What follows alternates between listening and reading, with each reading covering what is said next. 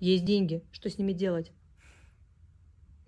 Это вымышленный вопрос. Денег не бывает. Вопрос на Чтобы они есть, воздуха. что с ними делать. Их нет, и что делать тогда, да? Деньги есть. А если они есть, то их сразу нет. Вот ты меня сейчас взяла и просто вот ниже плинтус.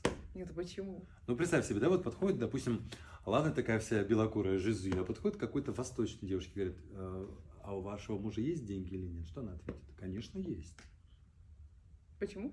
А потому что... во-первых, Потому что у них у всех есть деньги. Нет, потому что она, во-первых, не может его опозорить, он ее супруг, он хозяин дома.